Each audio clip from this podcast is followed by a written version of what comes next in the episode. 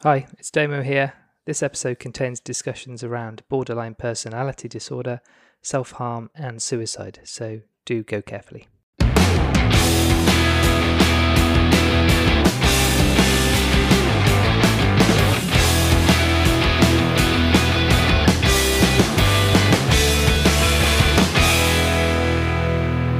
Hello and welcome to episode seventy of I'm Fine, a chat between myself, Damo and Mark. Hi. Hi. Someone who I've witnessed this week trying to connect a Bluetooth speaker using only the power of his mind. Yeah, and I've... my foot. um, it's a chat around the subjects of health, wealth, well-being, fitness, form and chaos, substance and oblivion, light and dark, and all the infinite variations of yin and yang. one hundred points for anyone who knows where that came from. And um, we're all work in progress, and this podcast is no exception. In short, it's a poke at our perfectly imperfect lives. And if we can make just one person feel like they're not alone in all this madness, then our work here is done. Make sure you subscribe to us in your podcast app and follow us on the socials by searching for I'm Finecast. And please do drop us an email at I'm Finecast at gmail dot com. So, coming up, welcome to part two in our three-part mini-series mm-hmm. on borderline personality disorder, where we're taking a deep dive on this very misunderstood and under-researched mental health condition. Now, I was going to say, actually, I took it out, I was going to say underfunded, but you could almost say that any any disease, any illness, any condition are largely underfunded. But you it know, is any, disproportionately any... in terms of the number of people that Right, I mean, I didn't it. have that to hand, but I yeah, I mean, I just thought of it, it's like it's like any healthcare system, any anything like that. There's no amount of money that will ever yeah. be enough. Yeah. The, the N H S could never be overfunded. No.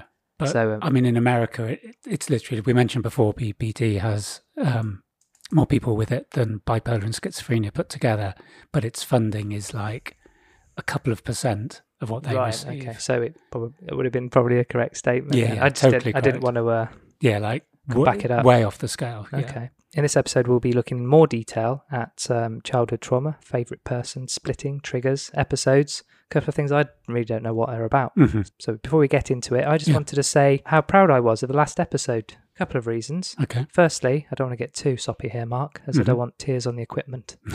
Salt water and electronics don't mix. No. uh, but just say I'm very proud of you for sharing your diagnosis on here. Thank you. And you've shared much on this pod. We we're just talking about that, how much we actually have shared. Yes. So, you know, I'm, I'm totally aware of how difficult that was for you to do and for us to do that episode. So I really yeah. appreciate that. We've already alluded to it, so it probably wasn't much of a surprise in terms of... It's the best kept secret. And you're going... yeah, We've like, had seventy episodes and you've told us yeah. about paranoia, rank, doubt... ranking coffee cups. yeah. yeah. I doubt, you know, forgetting stuff, hanging your coat up in the uh, litter tray. Yeah. Obsessive behaviour. Addiction for yeah, decades. Yeah, people probably yeah. didn't go, oh, that's classic B P D, because yeah. we've discovered not many people have but heard they'll be it. able to in future. But now they might go, okay, that all makes sense. Yeah. So, yeah, so big props to you for doing Thank that. Thank you. And uh, I think to do that here with me means a lot to me personally, knowing how difficult it was for you. And I think you kind of did it quite nonchalantly, and I kind of... um, but secondly, I'm really proud of the episode. Yes, I know I you am. are too. I am. And I don't think we could have done a better job on such a difficult topic, to no, be honest. It's never going to be easy to do, and we had a really quick turnaround. You were having to edit it in mm. twenty-four hours or whatever, and mm. there's a couple of things that I asked you to take out. We only really get one go at this, don't we? And it's, yeah. it's we are trying to be careful. Yeah, absolutely. Um, but yeah, I was proud of the first. I think we were really anxious, but I, I'm, I'm certainly super happy with what we've done. And I think it's been well received. And I think judging by the record-breaking first day, yes. yeah, first was... day figures, I think it must have resonated or been doing the rounds, or people have been telling people, which has been I think I think wonderful. It's, I think it's the people in Bolton, because my first little line here was the biggest vote of thanks to the Bolton Massive. There you go.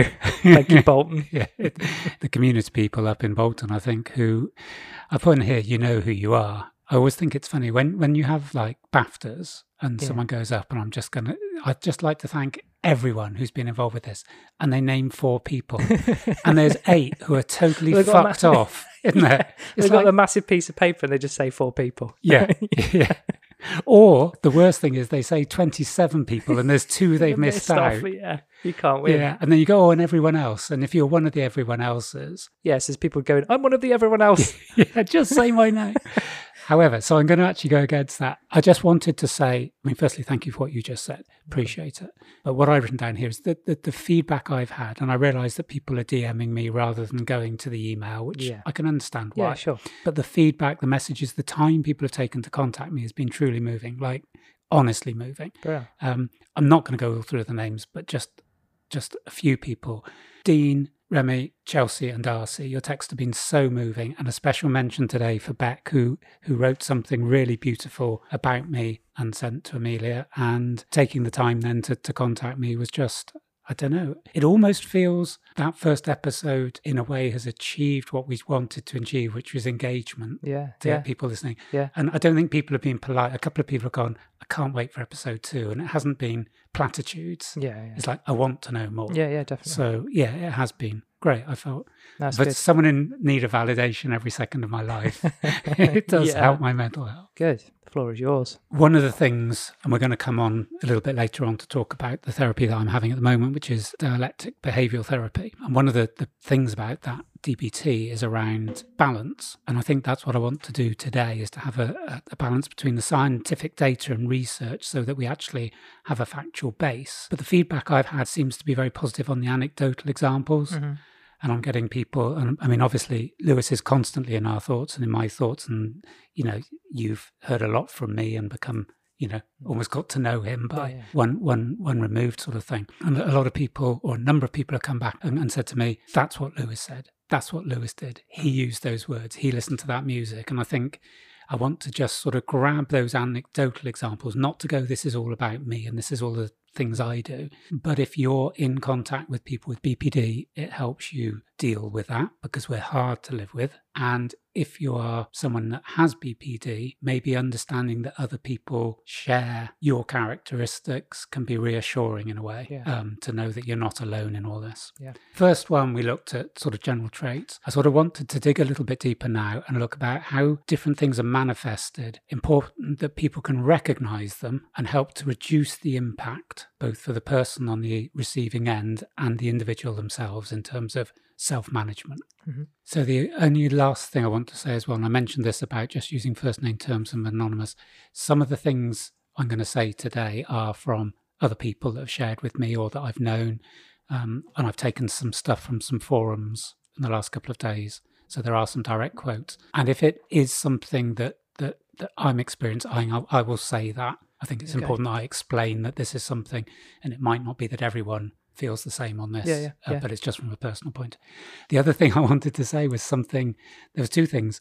We laugh quite a lot, and I'm listening to that B P D, and we smile. You can hear us smile and laughing. Yeah, yeah. And you actually said, there might be some laughs on this. And I think it is worth having that balance. Yeah. Um, I was thinking sometimes when you watch Channel four and you see a documentary on Tourette's, and there's yeah, that sort yeah. of humour within yeah, yeah, it, yeah. that doesn't take away the sympathy or the empathy for that person, mm. but it means that, you know, life isn't just all, you know, yeah. sullen and sad. Well, we've talked about comedy in a, in a few pods, haven't we? Yeah. As a has come out of awkward and traumatic yes. experiences yes. and moments. Yeah. It's a natural reflex of ours. Yes, coping mechanism. Yes, like at funerals sometimes. You, you know, and... you, yeah, we can't be apologetic about it. No, it just eases the difficulty, doesn't it? Certainly. I've heard the word dysphoria, which I'd never heard before. And for those of you that haven't listened to or are new to this pod, we tend to put a lot of emphasis on vocabulary and words that that, that we find interesting. So dysphoria is a sort of unease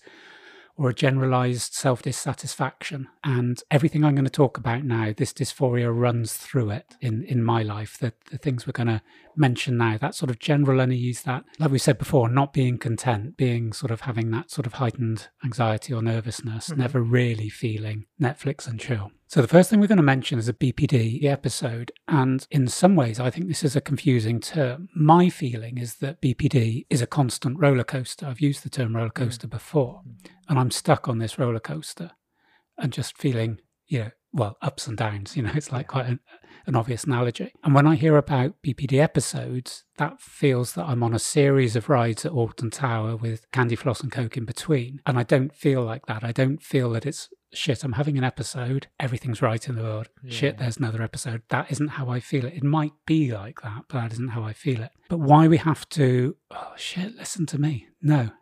why it would be useful to talk about episodes. Um, you're going to keep that in. Yeah, yeah. It'll come up in a minute. Um, why I feel it's important to talk about episodes is that they are the bouts of depression and anxiety that put people at most risk. Yeah. Okay. eighty percent of those presenting with B P D episodes experience suicidal thoughts and behaviour whilst in the throes of an episode. So this is the thing that we were saying last time about the cutting. Someone with B P D may go to great lengths to feel something, as well as becoming increasingly withdrawn and avoidant during an episode. So the paranoid thoughts of everyone being out to get them and hating them are also common during these times. So an episode is basically extreme reactions, yeah. but it can also be extreme highs. So you can get bursts of euphoria. I mean, occasionally when you come to training, I've just been like yeah. hyperactive yeah. and sort of, you know, sort of full of it. So it can be bursts of euphoria and positive emotions. Mm-hmm. But these emotional highs are also episodes of the disorder. It's yeah. because it's around the lack of emotional regulation. And there was a phrase we had in the last one where I said, you know, happiness and sadness are interchangeable. Mm-hmm. And it is that with B P D, you can yeah. be euphorically happy and crying. Yeah. And the other thing is that risky behaviour is also a symptom of B P D of an episode. So we talked in the kitchen just before to do the prelims for this, and I think it's very clear at the end we just have to go a few coping mechanisms, because if somebody is, and we're going to talk about this scale of zero to one hundred, if someone is at ninety-nine on that scale, yeah. you and that person have to do everything they can to get to ninety-eight, because if you go to one hundred, you're in trouble. So we will be talking about coping mechanisms, but it's interesting that the risky behaviour increases during the episode. Yeah. And I took this directly, I've got all the links, but, and this is word for word, reckless driving and traffic accidents are common, as are impulsive spending and substance abuse. And those, of course, makes the sy- symptoms exaggerated. Mm. So this is one of the things we were saying, you can have an episode, you get in your car. One of the things Lewis and I always shared, as you know, when you've seen some of his Insta stories, yeah, yeah. the constant beep in the car because we don't wear yeah. seatbelts, yeah. which yeah. is ridiculous, really. Mm. But it is just, I think that risky behaviour comes much more in an episode, and because your anxiety or your emotions are heightened, mm-hmm. you're much more at risk. That is episodes. We will be giving a bit at the end okay. a- around that. Is there anything you want to sort of... No, I was, I was going to say if there's any, if you wanted to, I guess if there's anything specific and there's there is a... Um, you know, a, a relevant point to say without getting into it hugely about treatments or man- management, mm-hmm. then, you know, we could mention them as, as we go. They don't have to be a big thing at the end, but okay. as they come to you, if you think, oh, here's an example, but here's here's what I do, or here, here's what I know some people do to cope with that. Well, maybe rather than, yeah, you know, we don't have to have a big chunk of... Okay, well, let's let's just do it. I think it's, it's good to have context if you give an example and go, if you like, th- if this happened... then these are good things yeah. or things that can work. Not for everyone, but these are things that work for me or for someone else. We don't have to go into the, the details yeah, of... Okay, yeah. Yeah. If it, if you think it, if it comes to you, but I wouldn't worry about no, it. No, no, I think, well, we just had this discussion and, and when I described this to you before, you said that you found it useful when we just said about the, the zero to one hundred. Yeah, definitely. If you have a graph and zero to one hundred, zero being, you know, everything content and brilliant in the world, and one hundred is like the worst possible place you could be, mm-hmm. that's on one line, and the other line is time. What tends to happen, and this has come via therapy and also it comes from my own personal experience, is I tend to wake up at about fifty or sixty. Anything small that happens that that knocks me takes me to eighty. Mm. So I might see, my first client of the day I might see, and because someone's given me the finger in the car or because, you know, the battery is flat or something like that and I'm at an eighty, if that client does something that upsets me, my reaction to it is going to be a lot more emotional yeah. than somebody who maybe woke up at a twenty, yeah, yeah. got a bit pissed to... off to a forty, yeah. but wouldn't stay at a forty for hours. Yeah, if you can get someone to, to I think you said ninety-eight, that doesn't sound a lot, but that is better than going to a, you know, yes. coming that way yeah. is much better. But yeah. you've also said that you can be operating at an eighty or even ninety for actually quite a long period of time. Yeah. So I was going to say about the episodes, that episodes aren't five, ten minutes. No. They can be days. Yes. They can be weeks, yes. can't they? Or they yeah. can be fleeting. Yeah, one of the, the phrases that you'll hear me say is this, and I have said this to you before about, I, I've been told that I fish for suffering. Mm. So that if you are in a position where someone has upset you and you're up at ninety-five, there's almost um, an encouragement within your mind to stay there. Yeah. Just keep being hurt because you're still feeling yeah. something, still be resentful, still be. So what happens when I'm on a ninety-five and my third client of the day comes on? Mm. I had a client once who said, this comes up later, but I'll say it now. I had a client once who was doing weight loss with me. And she said, it's all right for you because you're obsessive. And I'm. It was like, where do I go with that? Mm. Got a, a friend of Amelia's in Denmark called Mira, and she uses this phrase a lot. She went, where do I go with that information? When yeah. someone says something to you. What am I supposed to do with yeah, it? Yeah, it's like, what am I meant to say? Yes, I'm mm. obsessive, or... Yeah. Does that somehow make me different, or yeah. why is that easier? I still have to, you know, if I'm doing weight loss, it's, you know, not eating calories is the same yeah. as you not eating yeah. calories. So what we're saying on that graph is to recognize that if someone comes in who's at ninety and you say something to them or spill a cup of tea on them or something like that, they mm-hmm. can go to one hundred where somebody else might be at thirty yeah. and go, their reaction would be a lot more measured. Yeah. And it isn't that tiny incident, it's all the precursors to it. Yeah. A lot of people listening will be able to understand the the disproportionate response to something like yeah. the old spilt milk scenario. Yes. You know, yeah. it's not that thing. It's yes. the ten things that have just happened up to that point. Yeah. Yeah, exactly. And I think people can relate to that in all in all sorts of ways. Yeah, and I, I mean, that was one of the things that we talked about last time, and I'm struggling, I'm still struggling from when we recorded the last one, mm. and I don't know where this is coming from. I'm still struggling with other people having aspects of my condition and making comparisons. I think people are trying to empathize or go, yeah, I know what you mean, because uh-huh. I'm sometimes like that if I'm really anxious. And it is the same as the condition. But what I want to say is this is twenty-four hours a day. Yeah, this yeah. heightened awareness yeah. doesn't go away. This is the constant roller coaster. Yeah, yeah. And I think people are trying to be sympathetic and empathetic and go, I can feel your pain, mm. which is really positive. But I'm trying to say the way I sometimes present can be disproportionate. Yeah. And someone can look at me and go, why the fuck did he do that? Mm. Why is he being so nasty? Yeah. Why is he trying to cut me off? Whatever. Mm-hmm. And so it isn't making an apology or an excuse. It's just sort of saying it's around the intensity, yeah. I guess. Yeah. And this is going to lead on to splitting. So one of the things that is common in B P D is that the nuances of the world are completely missing. And we've talked about nuance before a lot. Yeah, a lot, yeah. And I think this is similar in some ways to some conditions on the autistic spectrum, that everything tends to be black or white, right or wrong, all or nothing. I've often said to you, I love this person, I hate this person. I can never have content. I can never have middle ground. I don't want ordinary.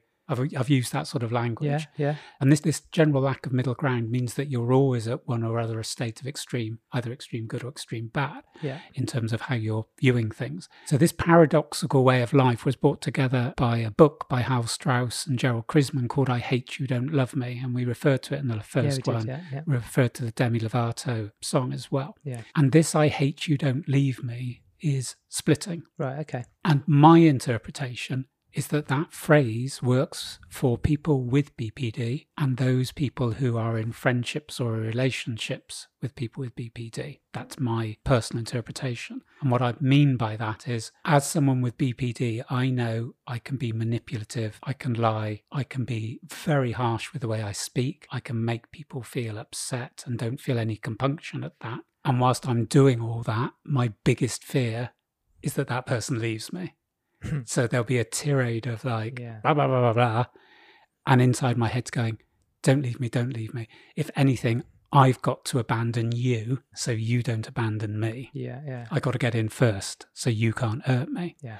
But I also think that applies to people in relationships or friendships with people with B P D. And I'm, I'm guessing there's a few people who knew Lewis, and I've only met him twice in my life, mm-hmm. but I can imagine that there's been times when they've just despaired of his behaviour and gone like, I hate you for what you're doing. I, yeah. You know, this behaviour is tiring, or mm. your your mood is, you know, draining me. Yeah, yeah. But the don't leave me is that sort of, I don't know, something that that extreme behaviour still has a, a hook on people, mm. that they don't want to desert that person. Yeah, yeah, yeah. It's believed to be a self-defence mechanism, so that we can act against feelings of hurt, rejection, or abandonment. Mm-hmm. Abandonment is massive, and we mentioned about childhood trauma, and a lot of this comes from stuff that happened within childhood. And again, we talk, trauma isn't always about being beaten or being neglected. It can yeah. be the way people speak to you, the way people put you down as a childhood, mm-hmm. um, the way people denigrate your self-worth. And so one of the things that they use, which I love this example, is the sort of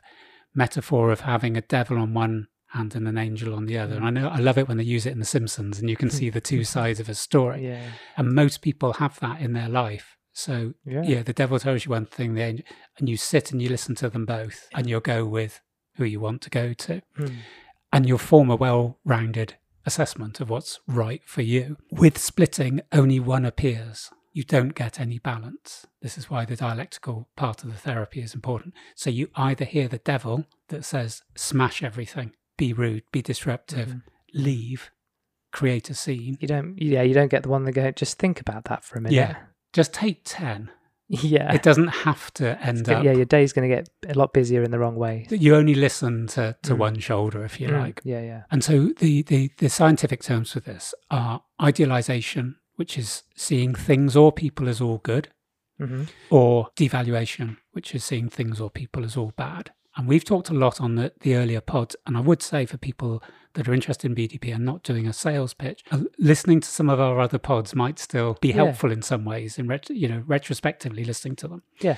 What they say is the symptoms for, for, for splitting is it's a pattern of unstable and intense interpersonal relationships characterized by alternation between extremes of idealization and devaluation. And it's these extremes that I feel are tiring mm-hmm. for other people yeah. because we can be the most diffusive and supportive and empathetic of people, and we can be complete bastards. And I think it must be really tiring to know mm. who's going to walk through the door. Mm. But is it tiring for you? Yes, because I don't, you don't consciously decide. So this disorganized attachment, as it's called, because of this, the, these sorts of patterns engaging in very close relationships, is linked very much back to childhood. We said in the first one, the link with childhood. And again, it doesn't mean you've been abused yeah. in the typical way. There's there's a whole host of different ways. For the whole of the time I went to school, I've mentioned this, we were talking about my mum, bless her. Every day of my school life from the age of whatever it was, ten to eighteen, mm. I didn't see my mother for one morning.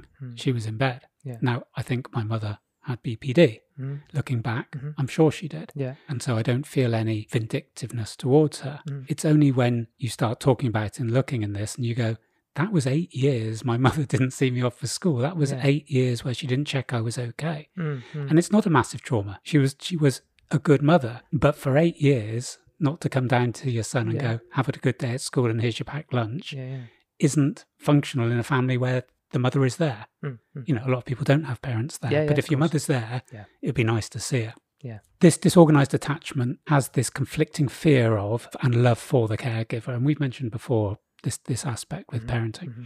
And so I think that's really what I see with splitting, that it's an either or. And when it's a negative, that other person has to face this tirade of abuse. Mm. Although you might love that person more than anyone in the world, mm. they have to put up with, you know, how you're demonstrating splitting, and even to the point that it would be, right, that's it, that's over, I'm leaving, I'm going. You don't even want that necessarily. Yeah, yeah, but yeah. your fear of being abandoned by someone else means, now I've got him first, they can't yeah. leave me. Yeah. These are the sort of signs that people can see or would be including in splitting. One of them is idealizing certain people from whom the person with B D P craves excessive attention, and they view them as special, powerful and free of all. So it's almost like you're a deity. You're worshipped, mm-hmm. and you'll also find seeking reassurance from those people that they still love them or care about them or are friends with them. So this is the, the thing around, you know, someone hasn't texted me for twelve minutes, therefore they hate me. Yeah. It's yeah. like, I haven't texted them for four weeks, but, you know, yeah, it's yeah. that it doesn't work two ways with B P D. Right. It's like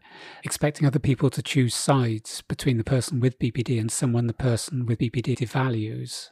So it's like, if you're friendly with them, you can't be friends with me. So it's, it's seeing people as making a choice, yeah. almost as like, that's my person. You can't go right, off and okay. talk to someone I don't like. Yeah. We mentioned the strong fear of abandonment. There's extreme closeness, extreme dislike, fluctuating moods, difficulty trusting people or irrationally fearing others' intentions. We mentioned motives, didn't we, in the first one, when we were talking about the paranoia, and it's like mm. looking at everyone's motives. Yeah. Um, And we're going to go into favourite person in a moment. But some of the problems are it forms a codependency between the person with B P D and the person they think is perfect, because it puts a lot of pressure on yeah, that other perfect yeah, yeah. because it isn't um, a natural relationship necessarily. Yeah. And this can be random. It can be people that you know from a whole different settings. Mm. I think I probably tell you more than I tell most of my friends. Mm. I don't think I split with you because I don't think we've had any rage.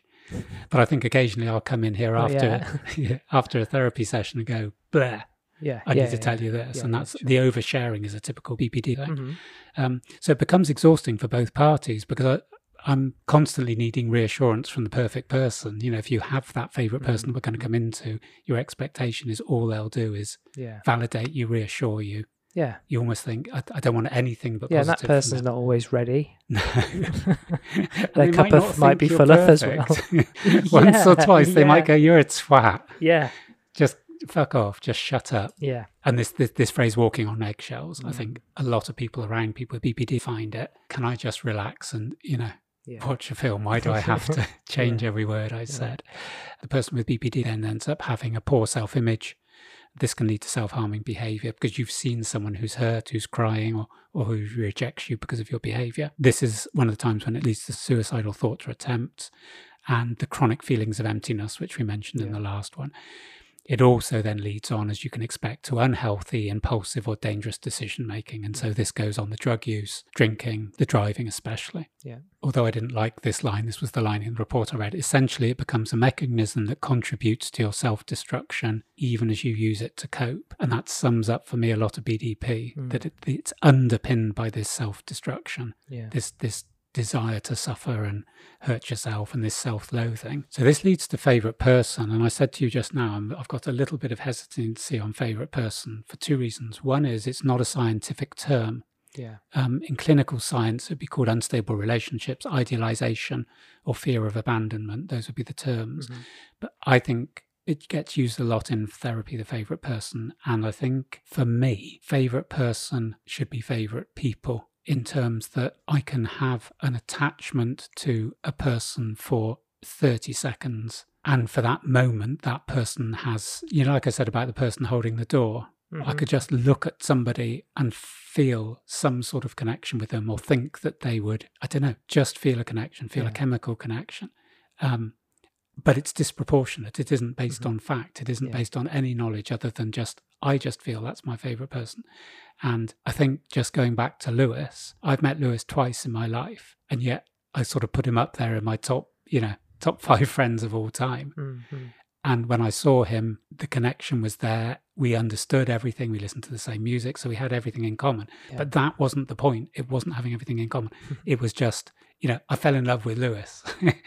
And I think favourite person isn't always about falling in love. Mm-hmm. It isn't always about getting into a relationship. Yeah. It's just having that idealization of another human mm-hmm. being that becomes disproportionate. Yeah. There's no scientific work on it at the moment, I think, because it's almost seems a little bit sort of anecdotal, colloquial. It's, it's hard. Sometimes it's How beyond, would you measure it? It's almost beyond words, yeah. isn't it? It's beyond explanation. Yes.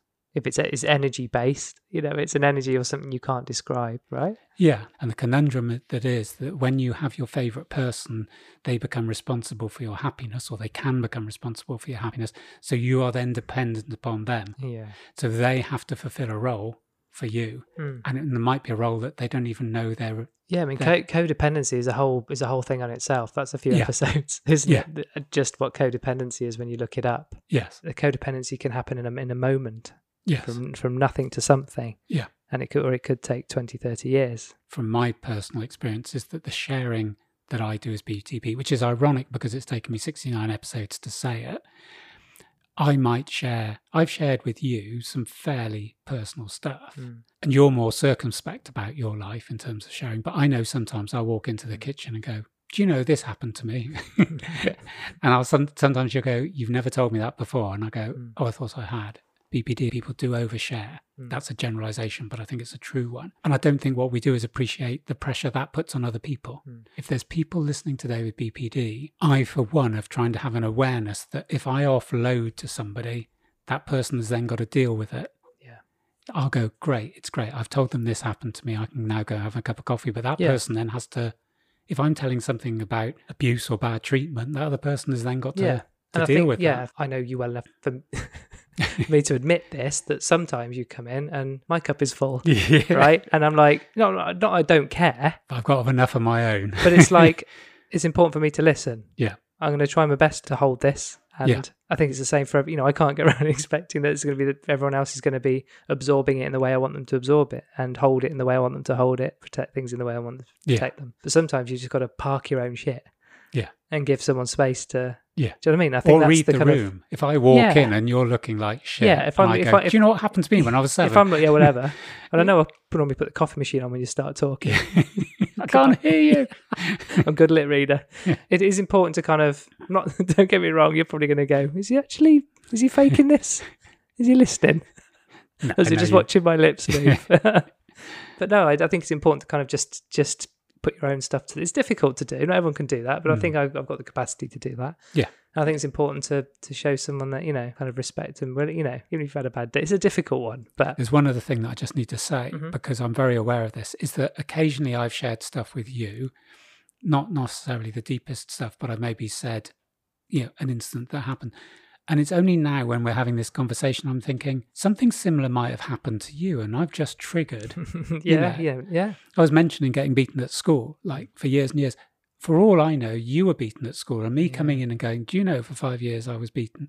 And you're going, I don't want to hear this because yeah. this is bringing up. Yeah, I don't even want to tell him that it's a thing I don't want to hear yeah. about. Yeah. yeah. And and but how do I stop him? Because he's offloading yeah, to me and right. he's trusting me. And it's then I'm not going... It's like, I've got rid of my baggage. It's like, get yeah. on with the podcast and you're there going. It's back to the oversharing. Some people will overshare it in yeah. the first three seconds of meeting them, whether they have a condition or not. It's just, they, yeah. that's what they do. They're open and they're. But the nuances are gone because if I offload all that on you, I'm not going, just bite your tongue a minute. Like, yeah, yeah, yeah just yeah. No, look at his point. Body language and make sure it's I think it's you've got to okay. be really aware of what, what people are bringing to, to other people's doorsteps. Yes, yeah. I mean, I think that's life in general, isn't yeah, it? It no, isn't abso- just B P D. No, absolutely, absolutely but, right. Yeah. Um, so I'm just going to read this bit word for word because I think it's quite interesting. So we talked about the sort of, I hate you, don't leave me. So the, the, the, the bit about the idealization and, and seeing that person almost, as I say, as a deity that mm-hmm. can do no wrong. Mm-hmm. The don't leave me is that the, the nature of the relationship generally is very draining. Um, and I've looked back in my life in terms of people that I've been almost, I've been too close with in terms of the favourite person. There's one guy that that, that I can think about and that I've almost destroyed that relationship yeah. by being a bit of a twat. Mm. Do you know what I mean? Yeah. In retrospect, I could have handled it better because I value the guy, I love the guy, but I don't think I've dealt with it mm-hmm. in a good way, but I'm still doing nothing to amend it. Yeah, yeah, yeah. Um, so I'm just going to word, read this word for word. Yeah. So when we get to this, at this point, the relationship may be in trouble. So this is the point where you're so dependent on the other person validating you that if mm. that start, if they're going, I'm too tired, mm. you know, just give me a bit of space. So your then favourite person becomes drained and longing for a break. Yeah. They find themselves struggling to be reassuring enough because you're always wanting more. Mm. And the negative aspects of the relationship have begun to drag them down. So you're wanting more and more affirmation and validation. You've worn them out so much they can't keep telling you yeah. how good you are, how brilliant you are, how funny you are, how, you know, whatever. Does that make you try harder? So I'm going, I'm not getting what I want, you know, I've got to push it. Yeah. So it may be best to break off the relationship, but the person with B P D finds himself unable to do so. Mm-hmm. And then it becomes emotional stalking.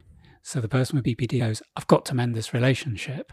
Right. So you then cross boundaries, create more tensions. And it's like, you overtry. The last thing the person wants. You're making it worse by trying to put it right. Yeah. yeah. Instead of saying, let's just take ten, mm. find a bit of space, yeah. come back, you know, reset. Yeah. It's like, no, I've got to do more. So then your sense of value, if you have the B P T, your sense of value is diminished.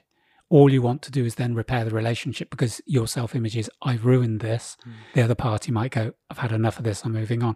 So what happens is then your self-image, your self-worth gets destroyed even more. Yeah. And so in future occasions, the need for validation and reassurance mm. becomes even higher. Yeah.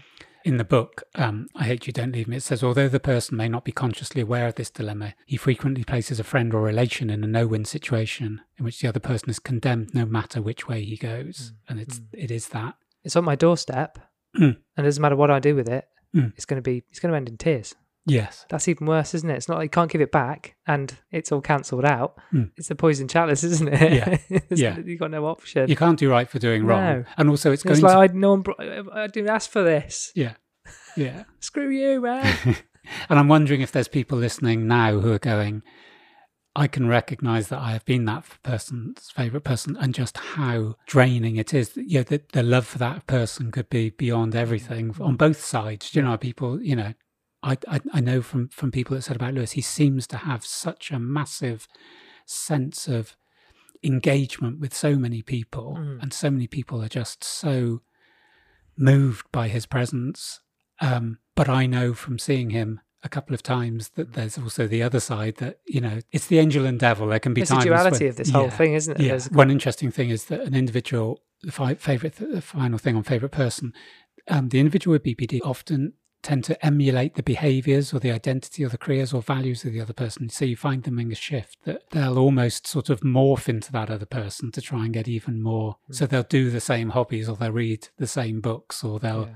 like the same things on the telly, mm. or they'll change mm-hmm. their fashion sense or whatever mm. to constantly fit in. And again, that can be quite overwhelming. You don't mm. want someone being a mini-me sort of thing. Yeah. So the very final thing on this is just, again, the scientific bit. Attention, praise, or love from a favourite person results in intense feelings of pleasure, joy, comfort, and attachment. So when it's good, it's very, very good. While perceived rejection, and that's the interesting word, it's perceived. Mm. So that the perceived rejection or criticism or disappointment causes intense dysphoria, self-injury, or suicidal thoughts. And that's the bit, the two extremes mm-hmm. from the same person can yeah. say one thing, and you couldn't be happier. Yeah. They can say something very similar, but mm-hmm. in a different way. Yeah. And I'm just going to use this example from Adam because he sent it through to me. Four messages, five messages on a phone. Are you free? Yes. Are you mad at me? No. Why would I be mad? I don't know, but the yes sounded angry. And that's like a text discussion that I would have had with someone. Okay, so we've we've done the splitting, which is sort of linked into the favourite person, because quite often the favourite person will be the person that's at the the end of the splitting, but no, n- not not not exclusively. Mm-hmm. You you can have splitting, you know, from it doesn't it isn't there's just one person in your life that you're going to be good or bad to. It can be a whole host of other yeah, people. Yeah, yeah. I'm just going to give you an example. This is someone called Jennifer who's who's written a lot of stuff on the internet. I've got the links for it. She's got about three million followers. She's written something that the attachment to the favourite person is outside of your conscious control, and this is the most distressing aspect. The individual with B P D does not choose who they'd like their favourite person to be. They could might they might attach to very different individuals with very different roles, and they're saying here it might be a teacher, a friend, a celebrity, or a romantic partner. The individual with B P D, this lack of control worsens their sense of autonomy. It's almost, it creeps up on you. Mm-hmm. It's like, why do I feel that? She, this is how she acts. To people with favourite person.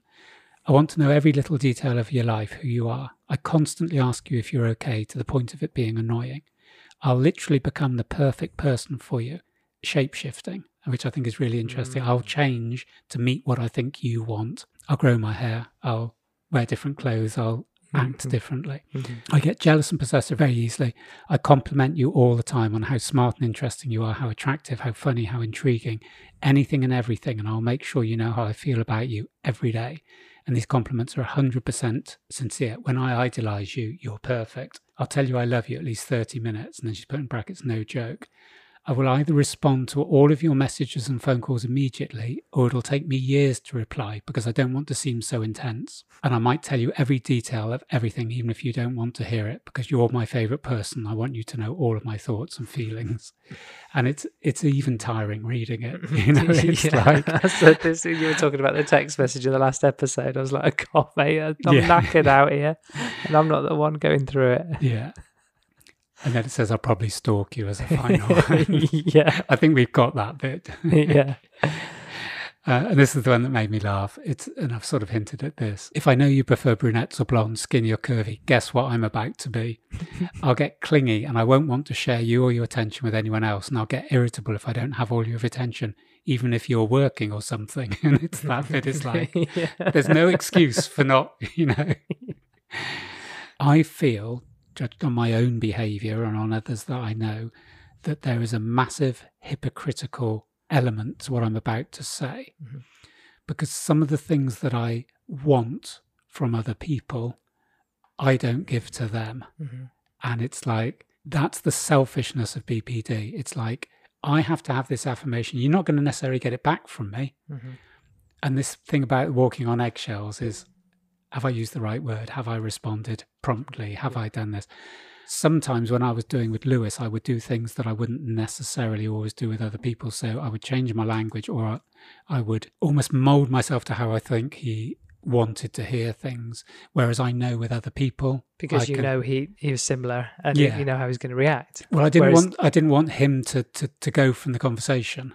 So if, oh, if so, nothing to do with the fact he had this had the same condition. Yes, he had the same condition. Yeah, but you but you treating him any differently because of that. Yes, but I think I do need to say about the about the hypocrisy of it. I know that my behaviour doesn't meet the high standards that I sometimes mm. demand from others, mm. and so it must be very hard for someone to go, "You've said this, this, and this is needed. Mm. How about you giving some of it back?" Yeah. And I think that's where the sort of lack of vision or empathy or nuance comes. It's like, no, I'm just thinking about me. Yeah. It can be a very selfish disorder, I feel.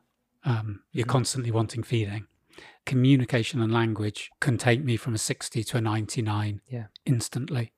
Uh, we had a talk in a pod a little while ago about the table of okays. um, yeah. Amazingly enough, I started writing this today, and... Um, for those of you who aren't regular to the pod, the Russian spy um, has broken her toe, yeah. I think jumping out of a helicopter. I think so, yeah. Um, she replied to something today, okie dokie. And oh, yeah, well, I can't, that's, that's on the list. That's on the list, it? But it comes it comes under, I think, plainful and non-aggressive. yeah.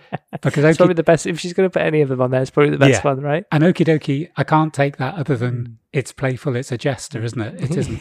But this thing I was reading and the thing we talked about, about the nine different okays, literally, as we've said before, the letter O followed by the letter K, mm.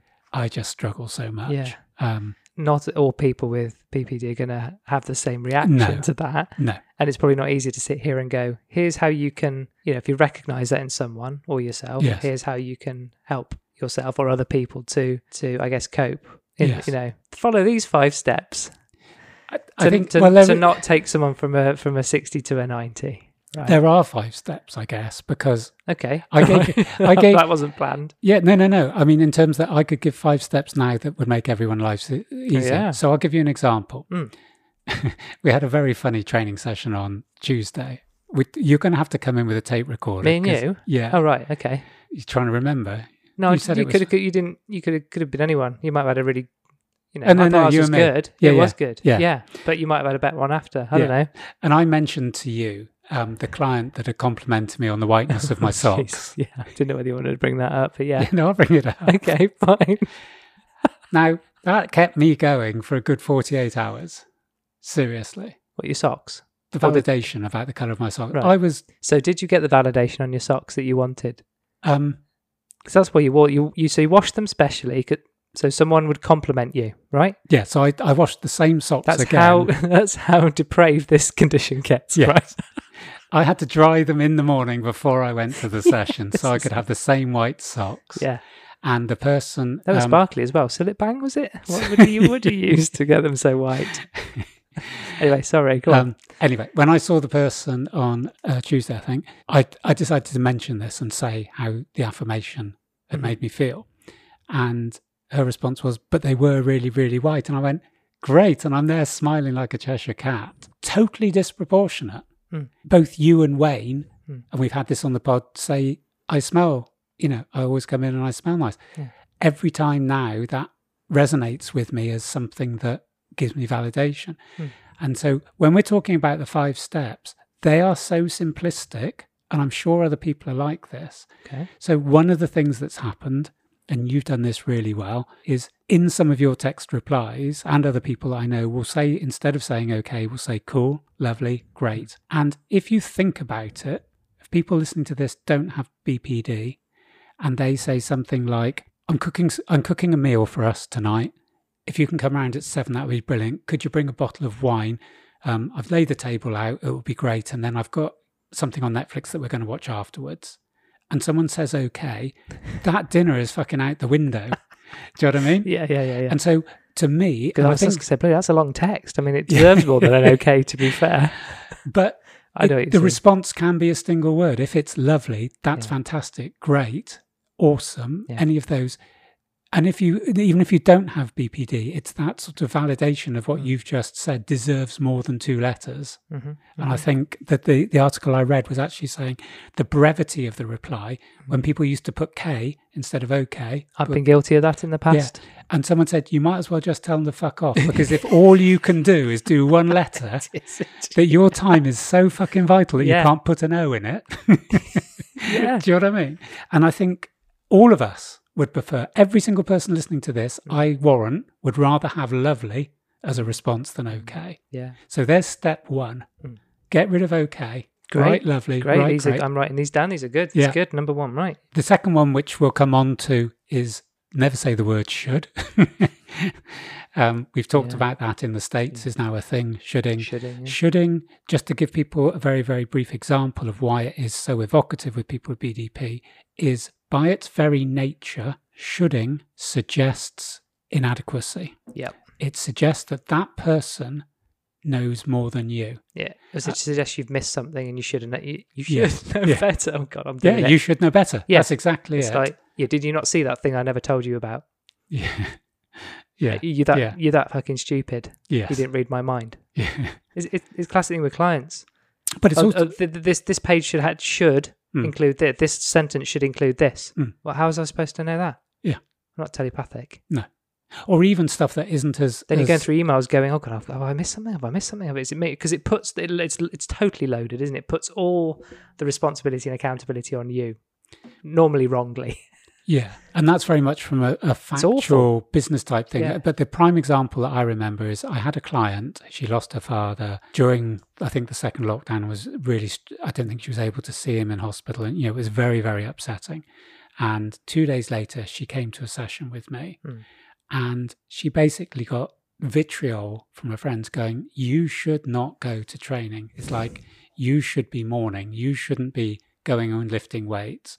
And she came and we chatted mm. and she cried and she lifted some weights and she went, that was best the best thing, thing for me. Done, yeah. But as soon as someone says you shouldn't or you should, they're saying my view is superior to yours. Yep.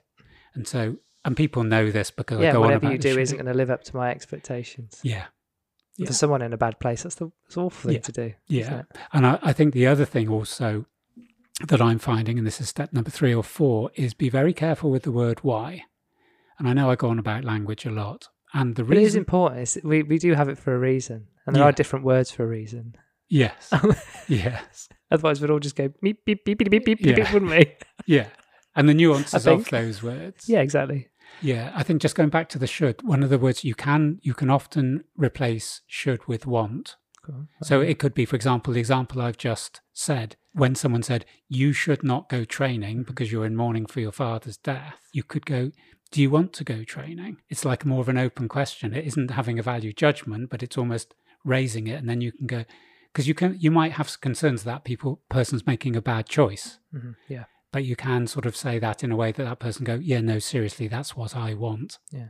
And then, then you can go, that's fine. But okay. if you go, you shouldn't go there, yeah, yeah. it's almost the end of the conversation.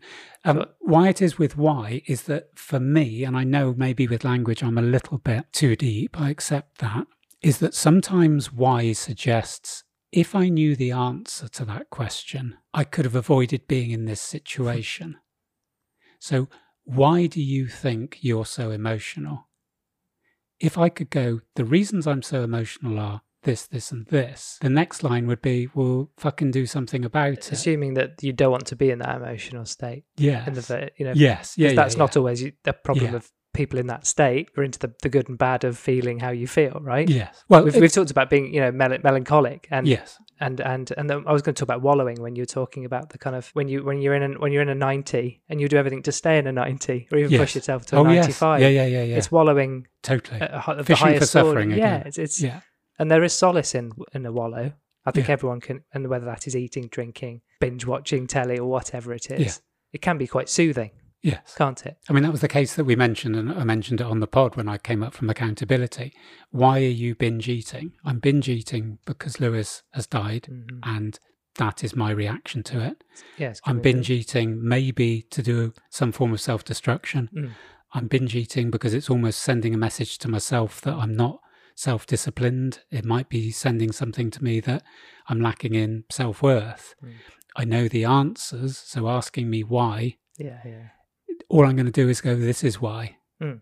Um, but if someone asks why, it's almost suggesting, if you have the answers, then change it. Yeah, yeah, and you're not necessarily there asking to be changed. Yeah, yeah, I'm all right. I'm going to do I'm going to do this for two weeks. It's a judgment call, isn't it? It's judgment, just like should. Okay, that's a good one. Um, the other thing, and you'll resonate with this, this is the last one. Um, it's only four. Come on, Mark, don't let me down. You mentioned this yourself, and I think this is interesting. So going back to the bit where I'm going, B P D is my problem. I don't want anybody getting in on my ground. It's true. Everybody has things that get their goat. So I might just be saying things. It isn't because I got B P D, but maybe my reaction is is higher. So when I was looking for things that um, people get upset about, there was a thing called The Mighty, a website, and it said sixteen weird things people with B P D don't like. It said it weird things. And one of them was people chomping their food or the smell of cinnamon. And I'm going, I don't think these are B P D exclusives. Mm. And also calling them weird things yeah. probably isn't very helpful. Yeah. If you're mad, you might not like this. B P D are weird. um, this is one you mentioned, though. Uh, it, we, we see it a lot on the media, is that when someone's been interviewed and they start it uh, with, so listen, mm. so listen, or you need to Loads know. do or, it. Yeah. Hear it all the time. Yeah. And mm. it does get said, and it's almost or saying... Or the little sigh before that. Yeah. Hmm.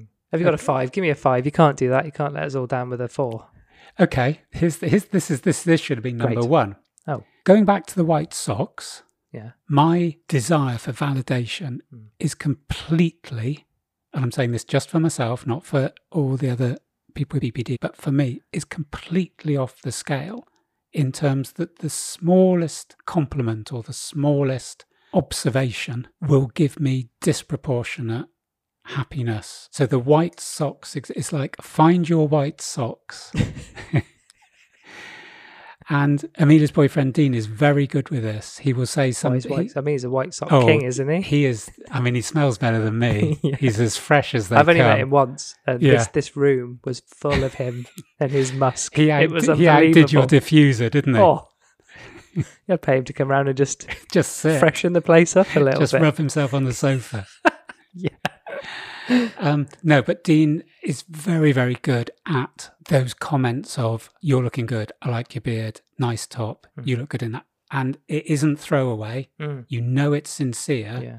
but it's constant. It's it's something he does very well. And mm. every time we it's have a little left, text, he'll go, he'll just chuck something yeah, in. Yeah, yeah. Um, so that's it. Think to... of the white socks. Think of the clean white socks. Yeah. And tomorrow... Compliments. sixty-nine pods ago, Mark. Remember all those, all yeah. those pods ago? We the very first episode we were talking about compliments, weren't we? Really? If, if everyone could just give one compliment, oh yeah, how many compliments would you have in a day? Yeah, one. Yeah. You meant the whole population, didn't you? Yeah. Um, no, I think it's a good. Yeah. Just going back on the should. Doesn't cost anything. This is this is the interesting one. The, the um they did the should best le- best sellers.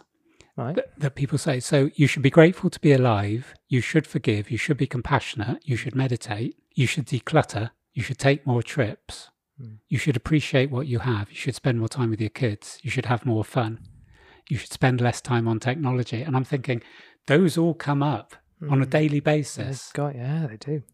You shouldn't spend so much time on your phone. You should spend less time. You should eat differently. You should. Yeah. It's, you shouldn't it's, do it's listicles constant, beginning with should. Yeah. I was like, you should laugh more. That was one of them. Like, fuck that. That isn't going to happen. You should fuck off. Right. Um, right. We're probably going to have to wrap up, Mark. I think so. Is this is this um, Jerry Springer summary, monologue? It's just three little one-liners. Cool. If I seek validation, disagreement is rejection. Even if the other person is right, if they disagree with me, mm. all I hear is rejection. That doesn't mean that the other person has to continually conform to my views, mm-hmm. but they have to understand that disagreeing with me will take me to a position where I'm going, they're rejecting me. Yeah, because it's also quite unhealthy to kind of, I guess, put people or things in cotton wool, right? Or wrap yes. the, the eggshells, right? You need to shout at people with B T V. Because that could make... Yeah.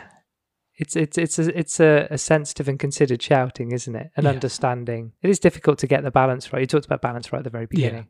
Yeah. yeah. No, you can try and go a little bit too softly and make, or yes. make things worse. Exactly. Or just you got to you know be bold and brave and approach it head on. You got to be bold go, and brave. I don't understand that. Can you explain it to me? Why why are you reacting to that? Yes. I think anyone would just appreciate the time to explain why they react in a way. But I think if, if you understand that the person has taken it on board in a different way that you mm. meant it, mm. it is, it's that communication at the beginning of a yeah. discussion. And I also wrote here, I mean, the, the last three things is mm-hmm. I said, I can't believe when people don't agree with me. Mm.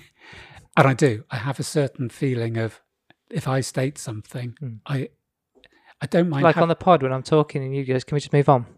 Can we just move on? Or what, we, you, don't, you don't want to talk about this, Mark? No, can we just move on? Bored, oh, bored. What have you got next? Or when we talk about the moon landings and yeah. you think it might have been possible that they happened. Yeah, exactly. See, Lewis was with me on that one. Um, I have put down Lewis and conspiracy theories. We might have a special on that because he outdid me, bless him. Um, and the final thing, mm. and this is my piece of magic. This is for those of you who have got through the fifty-seven and a half minutes, just a prediction of how long this will be. And the rest. and the rest. Yeah. Okay. So this is my summary. This is my takeaway. Mm-hmm. And I'm I feel really happy about this. Okay, good. Me. I've done this. You. Great. The end. What? Mic drop. See, all the people with B P D are going, yes, amen, brother, I know what you're saying. And you're going, twat. No, I'm I'm Okay. I left I left a gap because I'm sure that's going to be brilliant and I'll hear it back and it'll be genius. So I didn't want to steamroller it. Okay.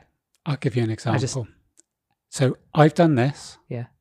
You say great. Great. The end. That is perfection for B P D. Okay, great. So if I come in today, how's your day been? I managed to do forty minutes wait. Great. Great. That's it. That's finished. We move on. Hmm.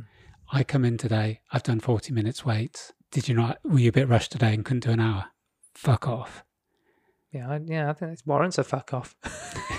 No, but even something even something that wasn't made or... or that, that kind of length of conversation would suit me down to the ground yeah. as well. I've got time for any there. I think sometimes if it's as simplistic as that and it goes back to the affirmation, if is... It's not about the language, it's being concise, isn't it? So I'm pointing the yeah, pen at you because okay. I've got a really good point, literally. Yeah. Um, the language is important, getting rid of ambiguity. Exactly. It's exactly and, that point. And distortion, it's exactly that isn't point. It? Because if you say Keeping more than simple. two words, yeah.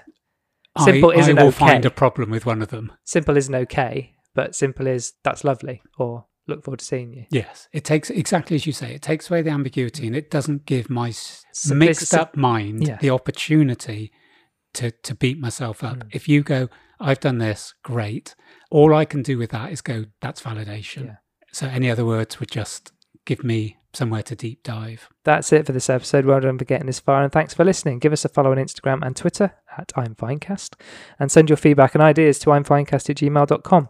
Don't forget to uh, give us a five-star review on Apple Podcasts and please do spread the word to those who think might like having us in their ears. In the next episode, part three, final part, Mark, mm. um, where we'll be looking at support and yep. treatments. Yes. For B P D. Yeah. And again, a mixture of kind of first-hand uh, experience and some of the tools and references that you, Mark, have found invaluable over the last few years and, yeah. and other things that other people have come across as well. And just a shout out for what you always say at the end of these. Um, I, I really, really, really do appreciate the people that are DMing me. And I can, under, like I said right at the beginning, I can understand why they're DMing me rather than just sending it to a generic email. Mm-hmm.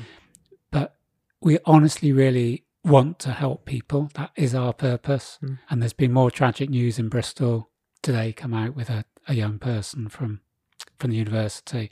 I just think it's that if there's anything that we can do to help, literally just send a text, or if there's a question you want answered, or if you just go, mm. I can't wait for next week to hear about treatments, can you just give me an address, or can you tell yeah, me about mindfulness, anything. Yeah, yeah, yeah. Literally just reach out and, mm. you know, if we can point you in the direction of someone that can help, yeah, I'm more than happy to do it. Yeah, we can. Nice one. Okay, so we'll uh, see you in the next episode. Take care. Yeah, bye-bye.